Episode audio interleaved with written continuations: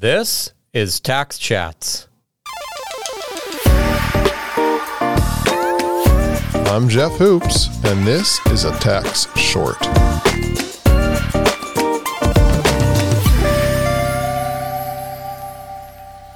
Do the Girl Scouts have to pay taxes on all that cookie cash? If you're a for-profit company or an individual, generally any income you receive from any source is taxable. The presumption is that everything you do is taxable. But if you are a nonprofit, which is to say you meet the requirements set forth by Section 501 of the Internal Revenue Code to qualify and not have to pay taxes, then you generally don't have to pay taxes on cash you bring in. The presumption is non-taxability. For example, if you're a local soup kitchen and are a qualifying nonprofit, and someone donates some money to help you buy soup, you don't pay taxes on that donation. But what about the Girl Scouts? They are a nonprofit, but they don't hand out soup for free. They sell cookies, and as far as cookies go, they're actually not cheap. Do they sell all of those cookies tax-free? Interestingly, it's a bit more complicated than it might seem. First, nonprofits are sometimes required to pay income taxes, despite being generally tax-exempt.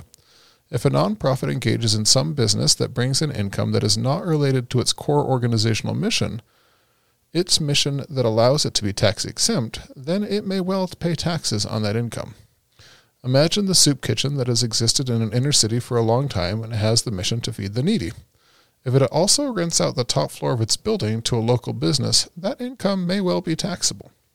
This income, called unrelated business income, is when nonprofits bring in income in ways that are not in line with their organizational purpose. That income is taxable. So what about those cookies? It seems like the Girl Scouts should be paying taxes on that cookie income, right? Well, no. The mission of the Girl Scouts is to, quote, build girls of courage, confidence, and character who make the world a better place. They do this in a number of ways, one of which is to have girls sit in front of my local Walmart store and try to get me to buy Girl Scout cookies. Anyone who has tried to sell something to a stranger or to someone they know knows that that builds character, confidence, and courage. The Girl Scout Cookie Program works at a lot of different levels in a lot of different ways, including now online. And all of those levels are designed to teach girls valuable skills about running a business, helps them develop character, and in other words, promotes the organizational mission of the Girl Scouts. So generally, if a nonprofit is selling stuff unrelated to their mission, they may well pay taxes on the proceeds of those sales.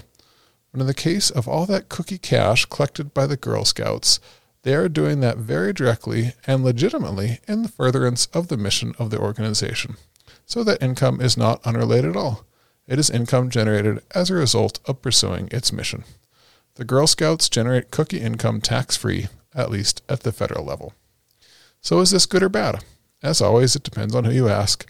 Most would say that if an organization led by volunteers wants girls to sell cookies to build character, let them do it tax-free.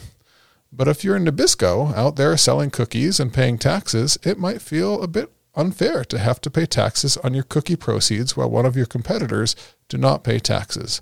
A competitor, you might add, whose sales force uses its cuteness and tenacity to sell cookies and also works for free. Indeed, this is why the unrelated business income rules were set up, to level the playing field between nonprofit and for-profit organizations that are competing against each other. But regardless on where you come down in the Girl Scout cookie issue, Nabisco pays taxes on its cookies, while the Girl Scouts do not.